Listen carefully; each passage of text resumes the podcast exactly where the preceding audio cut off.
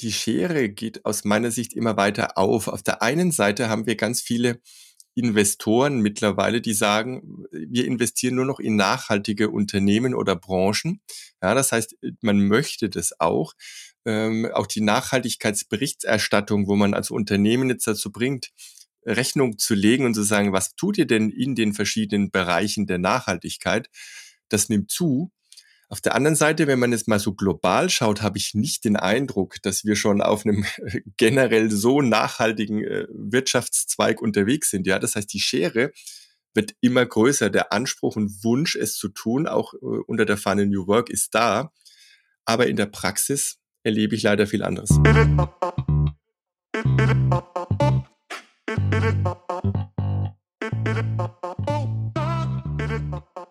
Willkommen zum Little Things Matter Podcast. Hier spreche ich mit Unternehmerinnen und Unternehmern über die kleinen Dinge, die wirklich wichtig sind. Es geht nicht nur um spannende Success Stories und die größten Business Fuck-ups. Dieser Podcast lässt auch Raum für persönliche Geschichten und Anekdoten aus dem Privatleben. Einfach ehrlich, sympathisch und transparent. Also bleibt dran und viel Spaß bei dieser Folge.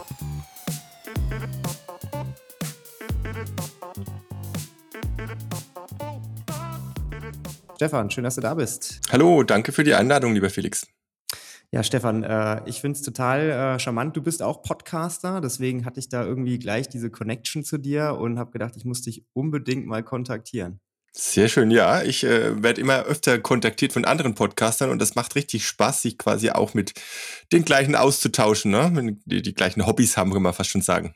Stefan, du bist zumindest mal so in meiner Wahrnehmung, wie ich dich kennengelernt habe, über LinkedIn einer, der sich intensiv mit dem Thema HR beschäftigt und äh, in diesem Bereich auch jetzt nicht unbedingt unbekannt ist. Du hast äh, da äh, Fachbücher veröffentlicht, du hast äh, etwas aufgebaut, das nennt sich Persoblog. Du bist ja der sogenannte Perso-Blogger. Und ähm, ja, das ist ja auch so ein bisschen aus dem Hobby heraus entstanden oder so als kleines Side-Project, oder? Richtig. Äh, in meinem Hauptberuf arbeite ich ja bei der Dativ EG hier in Nürnberg und bin dafür das Thema Personalmarketing, Employer Branding mit zuständig mit meinen KollegInnen. Und das war tatsächlich vor fast zehn Jahren ähm, ja ein echter Blog. Deswegen ist auch persoblogger.de das, das, der Begriff Blog damit drin.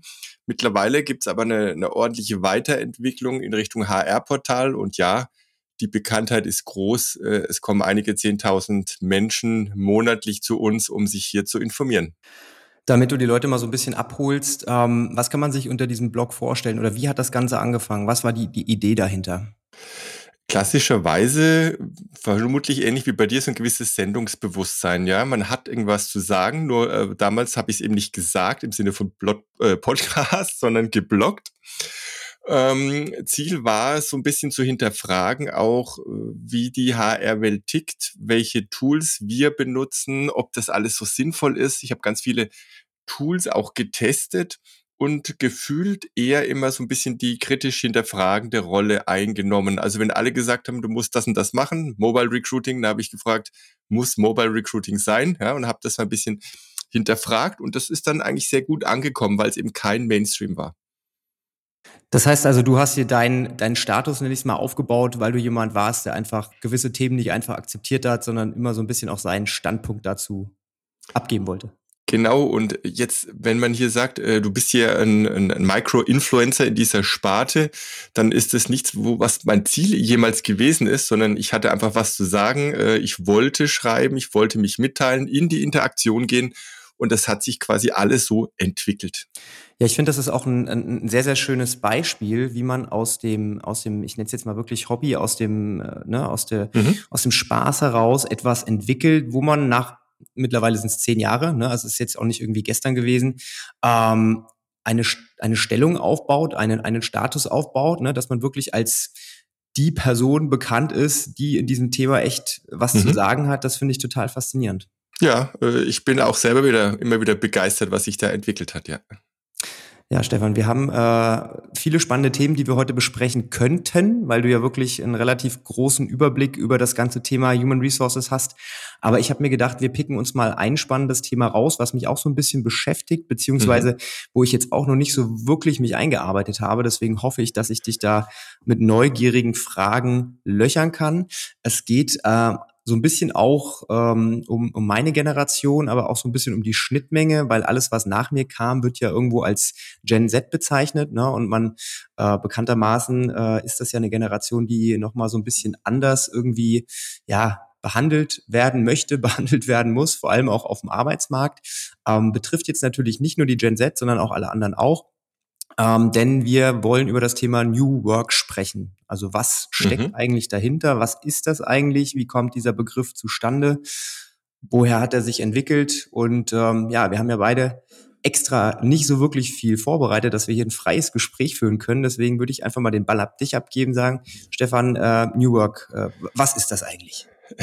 ja, äh, die Frage wird tatsächlich häufiger gestellt, jetzt nicht nur mir. Warum? Weil du deinen Begriff hast, in dem du ganz viel reinpacken kannst. Ursprünglich ist es ja ein Konzept gewesen, das schon im letzten Jahrtausend, in den 80er Jahren entstanden ist. Äh, Friedhof Bergmann hat für sich das eher so als, ich nenne es mal, antikapitalistisches Konzept entwickelt weil er den Eindruck hatte, ja, die Menschen, wenn die jetzt hier Tag und Nacht in Anführungszeichen arbeiten, in angestellter Position, dann können sie nicht dem folgen, worauf sie wirklich, wirklich Lust haben, was sie eigentlich tun wollen. Ähm, sie verdienen vielleicht auch nicht so gut. Das Thema Globalisierung war einem Dorn im Auge, zu wenig Nachhaltigkeit, immer mehr quasi Umsatz, immer mehr Wachstum.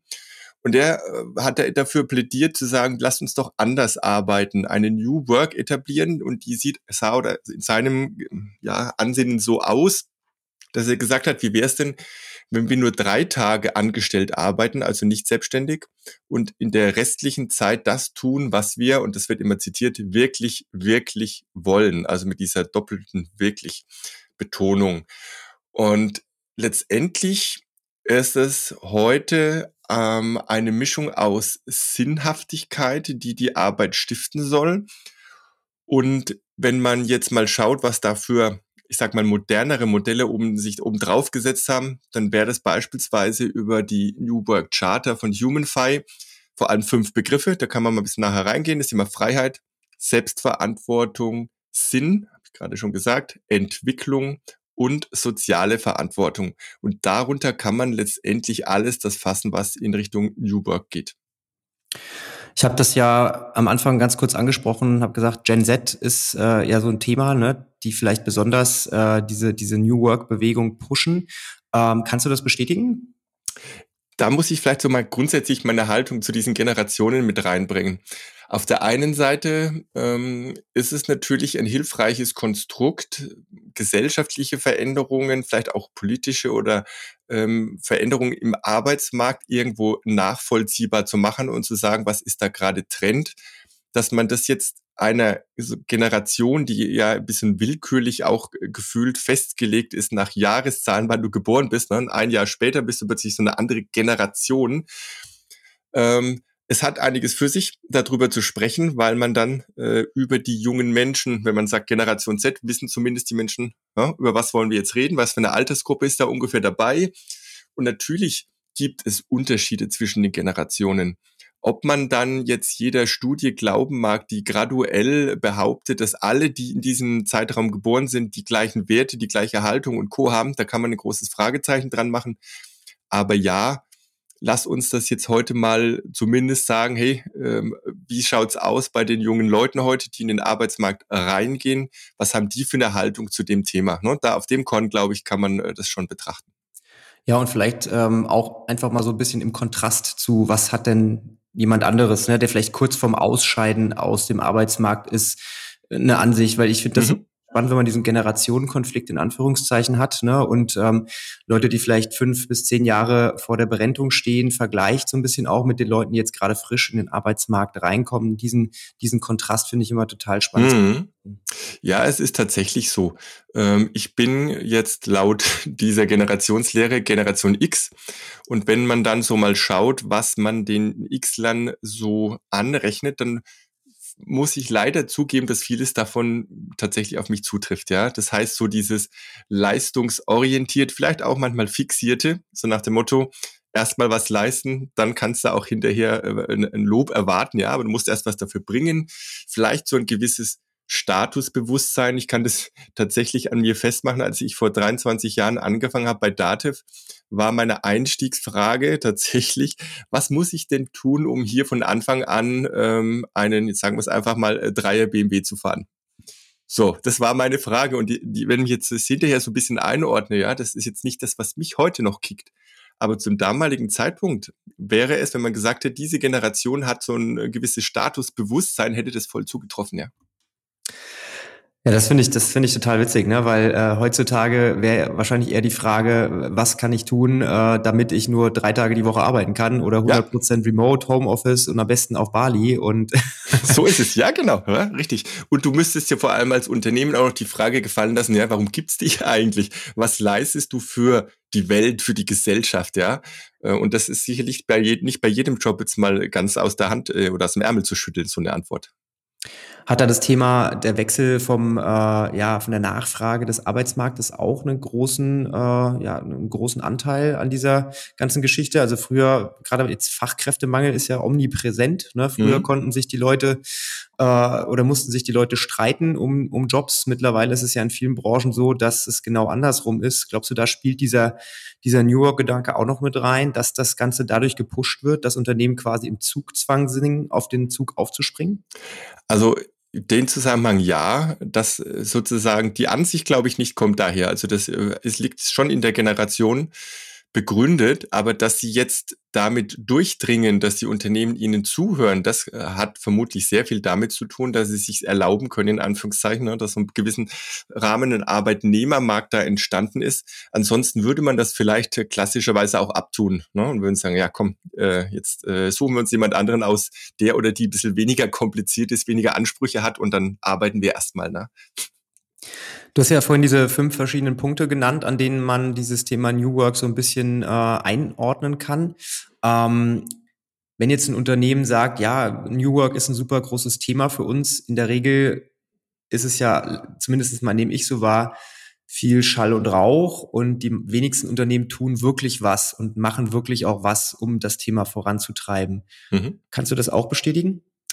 Ja, ich äh, würde auch davor davon abraten, zu sagen, wir wollen jetzt New Work machen oder lass uns mal New Work machen und dann wird irgendwie so ein Projekt äh, aufgebaut.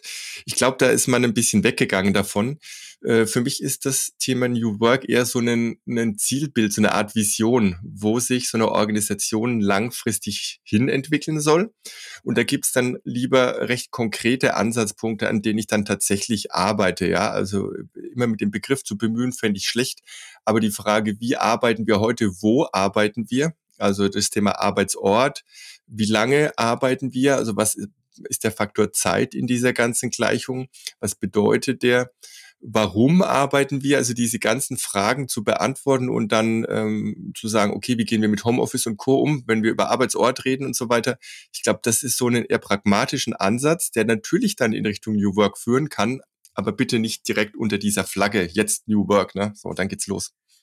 Ja, ich glaube, das ist auch so ein bisschen wie mit dem The Thema Digitalisierung. Ne? Oh, ja. äh, jedes Unternehmen denkt dann auf einmal, oh, wir müssen jetzt alles Papier abschaffen und wir müssen jetzt papierlos werden, dass wir digital sind und dass wir komplett digitalisiert sind.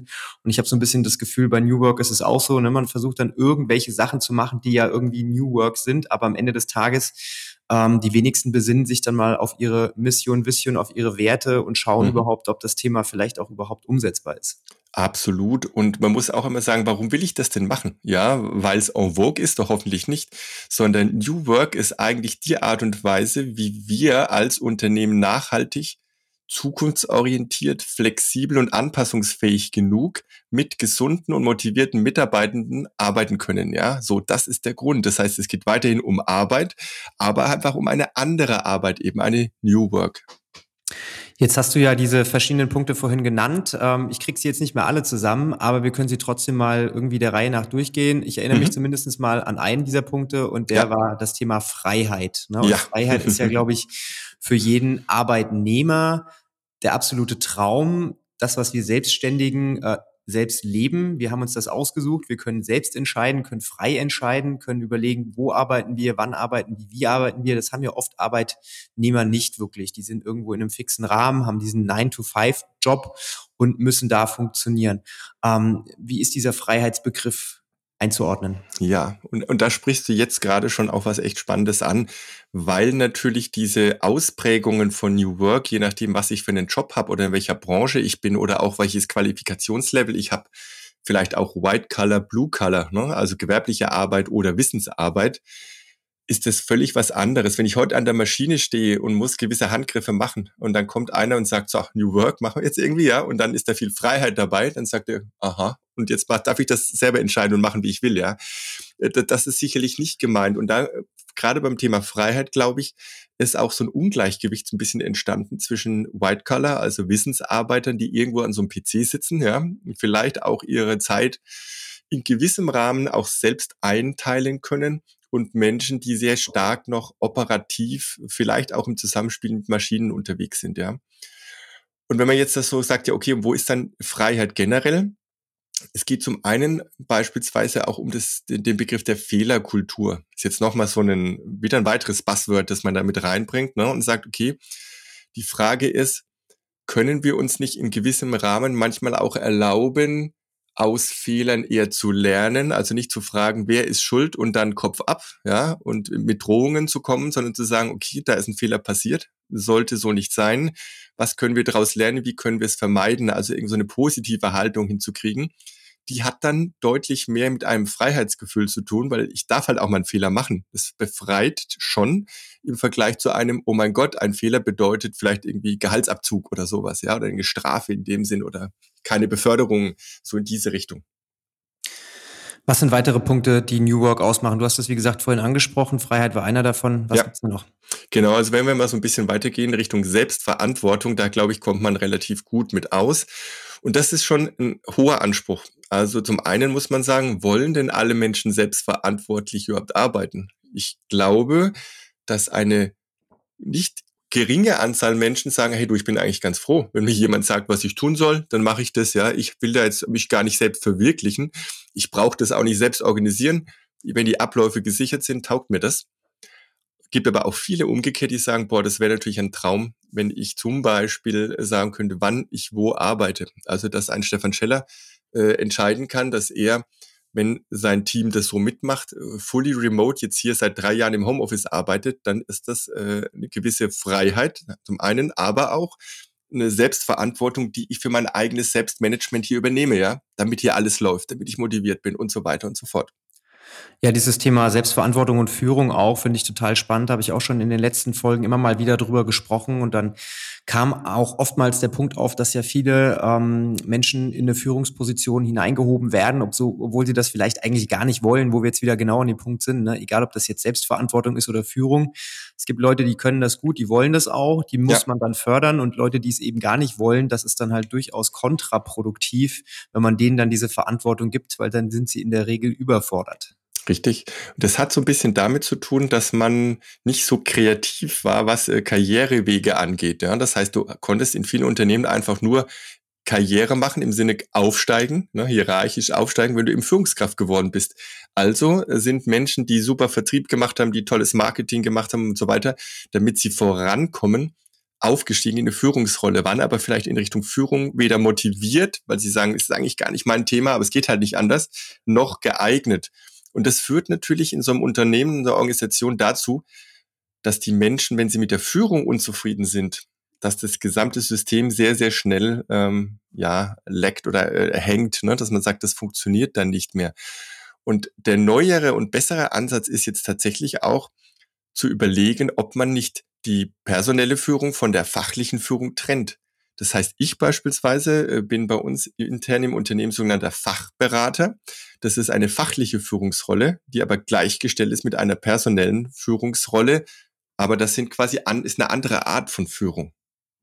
Hat das dann wiederum auch was mit New Work zu tun, dass ein Unternehmen gewisse Strukturen verändert und eben solche Fachbereiche auch mit einer Fachführungsposition ähm, ja versieht, die dann vielleicht keine Personalverantwortung hat, aber in dem Fachbereich einfach der ist, der da den Hut auf hat? Absolut, wunderbar. Äh, die Frage, das ist zum Beispiel dieser Punkt, den ich genannt habe, Entwicklung in New Work. Das heißt, Die Menschen bleiben nicht stehen, sie haben die Möglichkeit, sich zu entwickeln. Und zwar in einem freieren Grad als bisher. Ne? Es gibt vielleicht auch nicht mehr diese klassischen Laufbahnen, sondern man redet über Verantwortungsebenen. Und ich kann selbst mit definieren, möchte ich vielleicht mehr fachlich ausgerichtet sein, vielleicht mehr projektartig oder dann äh, in der typischen Führung auch äh, in Menschenführung. Gibt es denn Unternehmen, die New Work schon betrieben haben, bevor das Thema wirklich so präsent ist, wie es jetzt ist. Also ich, so wie sich das jetzt gerade anhört, ähm, ist es ja, wenn man jetzt mal an so Firmen denkt wie Apple, Google und Co., da gibt's das ja schon seit Jahren, oder? Dass wirklich jemand, der der Produktspezialist ist, der Fachspezialist, aber nicht unbedingt der CEO. Ja, und wie gesagt, auch da würde ich jetzt nicht dieses, diesen Begriff New Work zu statisch sehen. Ja, das sind ja viele einzelne Bausteine, die eine echte Relevanz im Arbeitsleben haben. Und da kann ich natürlich ähm, sagen, dass viele Unternehmen gerade aus dieser äh, Tech-Branche und aus den USA vermutlich, was die Arbeitsmethoden angeht, seit vielen Jahren schon Dinge eingeführt haben, die bei uns unter dem Schlagwort New Work dann nach und nach irgendwie so auch als hip bezeichnet wurden, was aber noch lange nicht bedeutet, dass es tatsächlich die Organisation voranbringt. Also ein bisschen äh, skeptisch und kritisch müssen wir natürlich trotzdem drauf schauen. Ne? Auf jeden Fall. Wir haben über Freiheit gesprochen, wir haben über Entwicklung gesprochen. Was gehört noch dazu? Ja, das Thema Sinn, Sinnhaftigkeit. Und das ist, finde ich, jetzt gerade so, ja, der, der höchste Anspruch. Ich selber hadere da immer so ein bisschen damit, weil ein Unternehmen per se mir keinen Sinn vermitteln kann. Ja, was für mich Sinn macht, ist ja immer was ganz Persönliches. Und ich kann in manchen Dingen Sinn finden, wo andere vielleicht sagen, das ist für mich völlig sinnlos.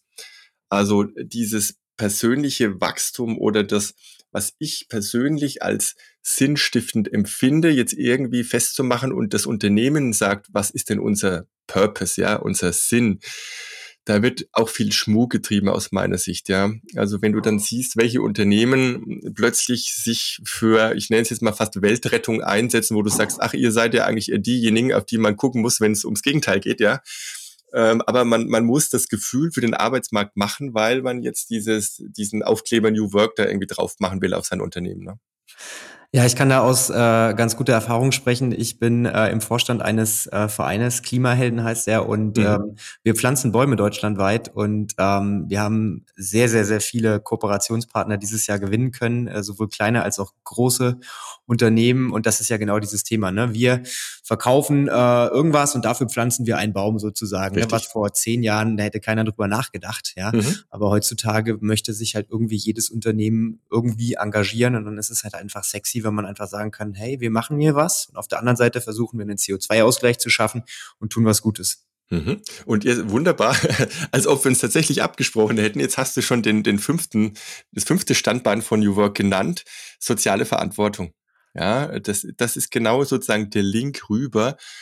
Und das Spannende ist, die Schere geht aus meiner Sicht immer weiter auf. Auf der einen Seite haben wir ganz viele Investoren mittlerweile, die sagen, wir investieren nur noch in nachhaltige Unternehmen oder Branchen.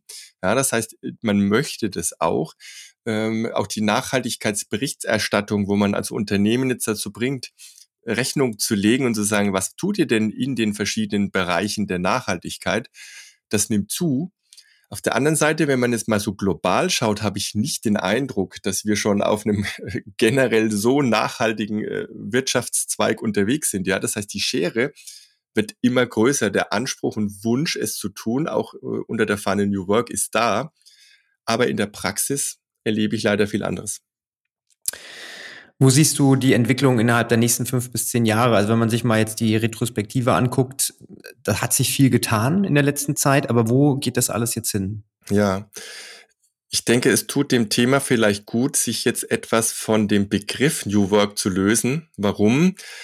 Wie du es vorhin auch verknüpft hattest, Generation Z, ne, die kommen jetzt mit Ansprüchen, wollen am liebsten gleich ein Sabbatical haben, äh, fragen, wer ist denn hier Feel Good Manager? Ja, also äh, nach dem Motto, wo ist das Bällebad? Wie kriege ich mein, mein Müsli morgens? Ach, das ist nicht kostenfrei. Ähm, das sind alles auch medial sehr stark ausgebreitete, ich nenne es jetzt mal ganz provokant, Perversionen des Themas wo man gesagt hat, ach, das ist so dieses New Work, was jetzt hier kommen soll. Ja, da, das, da lass mal gut sein. Das heißt, das ein bisschen rauszunehmen aus dieser wir machen das, um die Menschen zu betütteln, weil wir es müssen, hin zu einem, was tut denn wirklich Unternehmen, Mitarbeitenden und Gesellschaft gut? Und lass uns mal daran arbeiten und jetzt wirklich mit Blick auf die Zukunft, auf eine gute Zukunft für alle.